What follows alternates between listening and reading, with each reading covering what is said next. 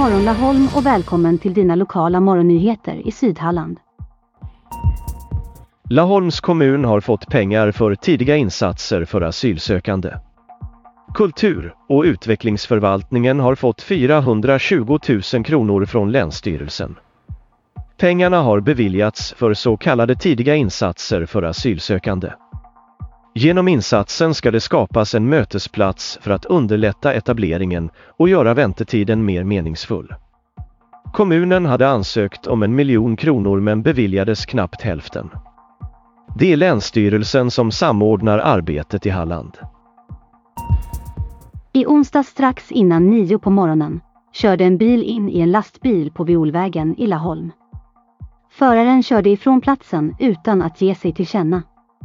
Ett vittne ser det hela och säger att det är en personbil som kör på lastbilen och sedan lämnar platsen. Det finns ett registreringsnummer noterat, säger Christer Andersson på Laholmspolisen. Skadan på lastbilen blev en intryckning i plåten ovanför höger bakdäck. Finns det goda förhoppningar att lösa det här undrar vår reporter. Ja, i och med att det finns regnnummer så är det definitivt så. Det är bra om vittnet även kan lämna ett signalement, eller i bästa fall tar en bild, säger Andersson. Förbudet mot att ha hundar på stranden från mitten av maj till mitten av september är på väg att skrotas åtminstone delvis. En enig kommunstyrelse ställde sig bakom beslutet att kopplade jyckar får rastas på stranden från 18.00 till 8.00. Men det gäller inte på strandhedarna eller i sanddynerna. Som vanligt måste ett beslut vinna lagakraft, vilket tar tre veckor.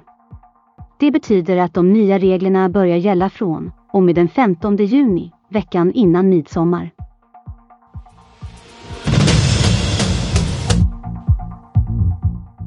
Det var allt vi hade att bjuda på idag. Tack för att du lyssnar på God morgon Laholm. Vill du stötta den lokala journalistiken kan du göra det via laholmstidning.se lt-supporter. Missa inte heller dina dagliga nyheter på laholmstidning.se.